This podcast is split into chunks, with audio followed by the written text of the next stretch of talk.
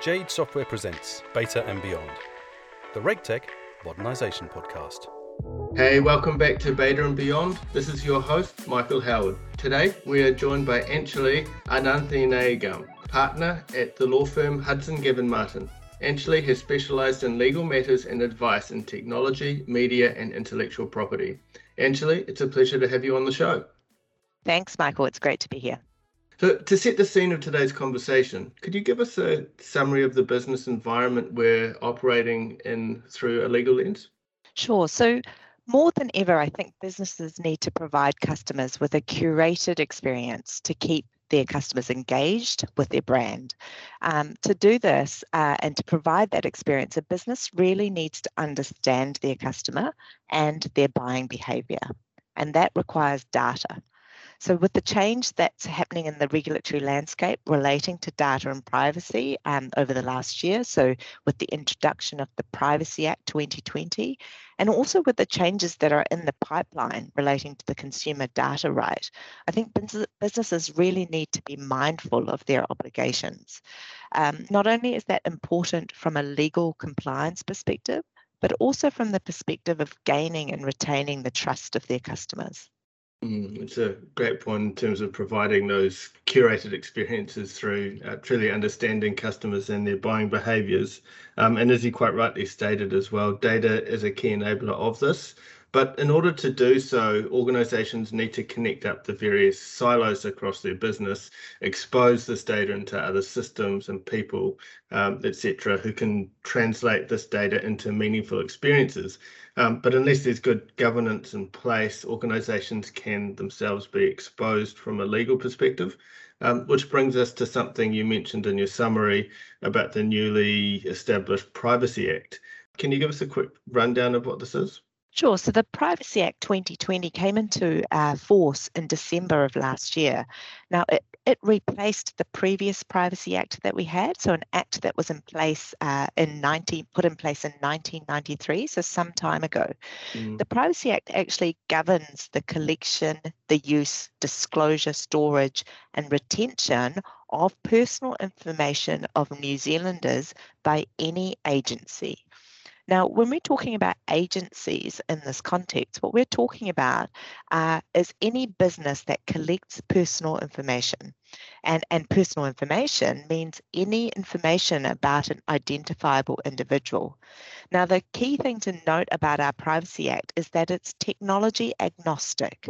Mm. So that means that every business that collects personal information whether that's from its customers, its staff, or, or anyone else, and whether it does that by means of a pen and paper or via emerging technology like AI, will actually be subject to the Privacy Act. Now, the new act that came into effect in 2020 brought in a number of changes to our privacy legislation. And one of those key changes relates to notifiable privacy breaches. So, if an agency um, suffers a privacy breach, so a data security incident that results in, let's say, the loss or uh, disclosure, uh, unauthorized disclosure of personal information, and it believes that that um, has caused or is likely to cause serious harm to the individuals concerned, then it will need to notify the Office of the Privacy Commissioner and also the affected individuals as soon as possible. Now, Another key change that businesses need to be aware of are the new cross border disclosure requirements that the new Act has brought in. So, where you are looking to disclose personal information to third parties overseas, so that could be, for example, a SaaS provider that you're using that's located overseas, you will need to ensure that that information is subject to comparable safeguards as under the Privacy Act, where that third party is using that information for their own purposes. Okay. Mm. Um, now, the Act also brought in uh, a few other things. So, so it brought in new powers for the Privacy Commissioner. So the Commissioner now has the ability to issue what's called compliance notices. So hmm. that that means that it, the Privacy Commissioner can actually order agencies to do or to stop doing something in order to comply with the Act. Um, and an interesting one is that the new Act clarified uh, the extraterritorial effect of our privacy legislation. So there's always, you know, businesses uh, who come to us for advice overseas are always wondering if uh, the legislation applies to them because they're not based in New Zealand. Mm. But the Act has actually clarified that actually, if you're an overseas business and you're carrying on business in New Zealand, then you are now subject to the Act. So I think all of those are interesting. And um, the Act has also brought in new criminal offences that didn't used to uh, be um, around under the 1993 legislation. So if you mis if you mislead a business in order to access someone's information, that is now a criminal offence. Um, as is if you destroy someone's personal information knowing that they've made a request to access it. So a, a lot of new things in there that are really important for businesses to understand. Uh, what are businesses' obligations under the new Privacy Act then? So the Privacy Act um, is a principles based act, Michael. So it contains a number of information privacy principles or IPPs um, that agencies and businesses must comply with. And broadly, um, unless a specified exception applies, businesses must only collect personal information about an individual directly from that individual. Hmm. Uh, they must take reasonable steps to ensure that individuals know that their information is being collected and why um, only use personal information for a lawful purpose and only for the purpose for which it was collected, mm. um, and also delete the information once it is no longer required for that purpose. Now, the new Act largely um, has the same information privacy principles in it, but it did add a new principle, which I mentioned briefly um, before, which is that um, the new IPP 12 now requires agencies to ensure that there are comparable safeguards uh, for the protection of personal information where they disclose that personal information overseas. Okay, so that's a new principle that's come into place. The new Act has also made some clarifications to the existing privacy principles. So, for example, under um, IPP 1 now, um, it clarifies that if you're a business and the purpose for which you are collecting personal information doesn't actually require the collection of what's called an individual's identifying information, so this is things like their email, their mm. name, their phone number, then you may not require that individual to provide you with that information. Now, what that means is businesses now really need to turn their minds to whether they actually need the identifying information that they usually collect to provide their goods and services. Because if they don't need it um, for the purposes of providing their goods and services or the, for the purpose for which they are collecting that information, then they should not be collecting it. Mm. It's going to be an interesting um, dilemma or challenge for anyone with a CRM system, isn't it? Which is everyone. Um, so you've got the contact information in there. Like, what do you do with that long term? If you've got historic um, contacts in there who were um, added in before the Privacy Act, um, is what what happens in that situation? So I think with, with historic information that you're in there, you've got to remember that there are other privacy principles that apply to mm. information mm. that you hold. So as I mentioned, you're only uh, meant to hold information for as long as it's required for the purpose for which you collected it. Okay, yes, so you shouldn't actually hold information for any longer. So once you've completed the purpose for which you hold that information, you need to actually get rid of it. And so if you've got databases full of um, uh, you know, uh, personal information and the purpose for which you collected it no longer applies, then you shouldn't actually strictly be holding that information. Mm. No, true. And there's also other um, other things like cost of holding the, um, that as well. So it's not just a legal perspective. Um, so yeah, absolutely. Interesting. Um, what are the consequences for businesses who don't comply with this act then? So there are, of course, the legal consequences, um, mm. but I think more likely uh, or likely to be more damaging is the mm. loss of trust that you would have in your brand or your products or your services or your business. Um, I think for an organization, uh, a breach of privacy or a security incident that results in uh, you know, the loss of personal information can be really costly in a number of ways, right? So you could have um, all of the you know IT services, uh, the legal uh, requirement, uh, legal services that you need, and also the public relations that you need uh, in order to be deal to deal with that um, privacy incident. But I think the greatest cost actually lies in that reputational damage um, that can be caused, or the loss of the trust uh, that your customers have in you, and and ultimately that can actually result in you. Um, you know, losing market share or business share uh, uh, in the market, which can be, uh, you know, something that's really uh, serious. Uh, so mm-hmm. th- these are things that I think businesses need to really turn their minds to. Now, in terms of the legal consequences, um, I've mentioned that the Privacy Commissioner does have the ability to issue compliance notices, so mm. so you will be required to comply. And if you don't, uh, there are uh, sanctions or fines that the Privacy Commissioner can now impose. They're not by world standards um, uh, large, but that there are fines. So, so up, to ten thousand um, dollars can be imposed for non-compliance. Um, and as I said, there are now new criminal offences, uh, which again are punishable um, by fines of up to ten thousand dollars. Now, um, where a complaint is made, the Privacy Commissioner can also refer the complaint on to the Human Rights Review Tribunal. And the Review Tribunal has a number of remedies that it can um, award, uh, including damages. So, in terms of damages, um, the less serious end of the spectrum will range from maybe five to ten thousand uh, dollars. The more serious cases can range from ten up to up to $50,000, and the most serious cases will range from $50,000 upwards um, up to a maximum of, of $350,000.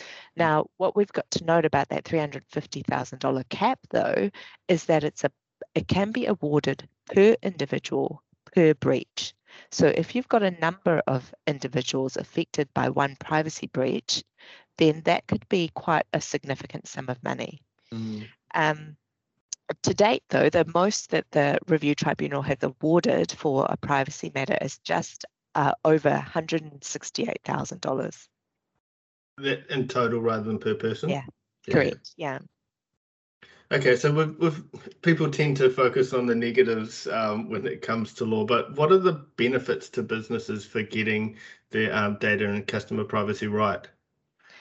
Yeah, I mean, the obvious benefit, I think, is that you do remain compliant with the law and mm. you avoid those sanctions and the financial penalties that we've just talked about. But equally, and I think something that businesses really need to focus on is that where you get privacy and data protection right, it can really enhance customer trust, which is invaluable right? Mm. And what that means is that it fosters a really positive brand image in the market. Okay, so trust customers who trust you and trust your organization with their uh, with their information are likely to share that information with you and continue to share it and ensure that it's accurate and complete and relevant. Um, and and what that gives you as a business is, uh, you know, a, a real advantage, a competitive advantage in the market. Um, if customers don't trust your organization, then it is very likely that they will pull back from providing that data to you. They might stop altogether, mm. or that more likely they're likely to provide really limited information or incomplete information um, just enough to get them the product or service they need, but they're unlikely to engage with you in a way that will really kind of enable you to take leaps and bounds in terms of competitive advantage. So something that pivots um, a little uh, from the Privacy Act uh, quite nicely are CDRs or consumer data rights, which the government recently announced will be coming into force hopefully sometime in 2022. Um, what will CDR mean for the consumer? So a consumer data right um, is a right that provides individuals and potentially also businesses um, with a statutory ability or legal right to require data holders, so anyone who holds any service provider that holds uh, data about them, to share that data with trusted third parties. Mm. Now, in New Zealand, we're also looking to provide consumers um, and businesses with the ability to require data holders to carry out some form of action on uh, on that relevant uh, person's behalf, consumer's behalf. So uh, uh, that's called action initiation. Now that would allow third parties to, for example, create new data or initiate an action based on data received from an individual if that consumer for uh, consents to that, for example. Mm. So um, so for example, um, I might consent to an, uh, a service, a, a bank moving my money between accounts or making a payment on my behalf. But that would require me to have consented to that to, or to have authorized that um, action to take place. Mm. Now, this consumer data right, what it means for consumers is that they will have more control about how their data uh, that is held about them is used by service providers um, and also more say in who gets to use that data. Ultimately, I think it will provide more autonomy for consumers in terms of um, their purchasing decisions. Okay. Are there any limitations to the consumer um, data rights you know, where, say, an organisation may withhold some information for certain reasons? the consumer data right is still to be uh, legislated, and so we're not quite sure what it will look like. But I would expect that um, any consumer data right is likely to be trumped by other lawful obligations. So, for example, where an organization holds data and a consumer requests that data, but that would be contrary to other legal obligations or would result in a breach of law, um, then I would expect that that would trump the organisation's requirement to hand over that data. But again, it's not legislated yet, so we will need to wait to see how it comes out. Um, I would expect the Privacy Act would inform that. So the Privacy mm. Act, for example, allows individuals or agencies to use personal information outside of uh, the principles in the Privacy Act where they are required to do so under law or other law. So the Privacy Act is actually trumped by other laws. Are there any overseas precedents worth noting that could help inform consumer data rights legislation? Yes. So as I mentioned, um, our legislation has not yet been drafted. So at this early stage, it's hard to tell what it will actually look like. But the Ministry of Business, Innovation and Employment has actually indicated that its preferred approach is to establish a right that allows all consumers, including individuals and other businesses, such uh, other entities such as businesses, to share their data for that consumer data to be con- combined with data about products and also to include uh, what we've talked about, which is action initiation. Now, Australia, as our closest trading partner, is likely to inform how we implement our consumer data right. Australia, actually established uh, or legislated their consumer data right in 2019. Um, but MBIE has noted that there are limitations uh, in the Australian consumer data right that uh, we would want to address in New Zealand. For example, uh, in Australia, uh, the consumer data right in the banking sector does not uh, actually contain a right to authorize other people or businesses to make payments on your behalf, for example. Um, and MBIE has indicated that we may look to do that differently in New Zealand and actually include these action initiations in our CDR in the banking sector. Um, I think we'll also look really closely at uh, the General Data Protection Regu- Regulation in the EU or the GDPR mm. and the data portability right contained in that. I think why that's uh, important is that it will bring New Zealand into line with our trading partners like the EU, and that will be incredibly helpful uh, in terms of um, maintaining, uh, at least with the EU, the adequacy status that we currently hold with them. When an organisation is looking to implement technology projects that are essential for producing leading customer experiences, like we talked about earlier, projects that unite public and private data stores, etc. What legal considerations should be considered at the beginning to enable the organisation to be more flexible in meeting its future compliance obligations? So I think um, as a business, when you're looking to implement new technology, uh, including emerging technology, then you you could you look to do that in in a number of ways. You may look to develop that technology yourself. Uh, you may look to procure that technology um, from a third party, like a SaaS vendor, for example. And you may look to outsource the implementation of that technology. So um, the data migration, you may look to uh, get help with that from a third party um, to migrate your data from your existing systems to your new one. Now, in that situation, um, whether you're developing the technology yourself or whether you're looking to use third party products and services, there are a number of things you need to think about um, in terms of data. Uh, first, I think you need to undertake a due diligence exercise to assess exactly the nature of the data that will be involved in the project. Is it personal data? Is it commercially sensitive data? Is it confidential information? Once you understand that, that allows you to understand your legal obligations that you have in relation to that data. Um, once you've done that due diligence exercise, you can then assess what your requirements are for that technology, whether it's being developed in-house or whether you are outsourcing the development of that build.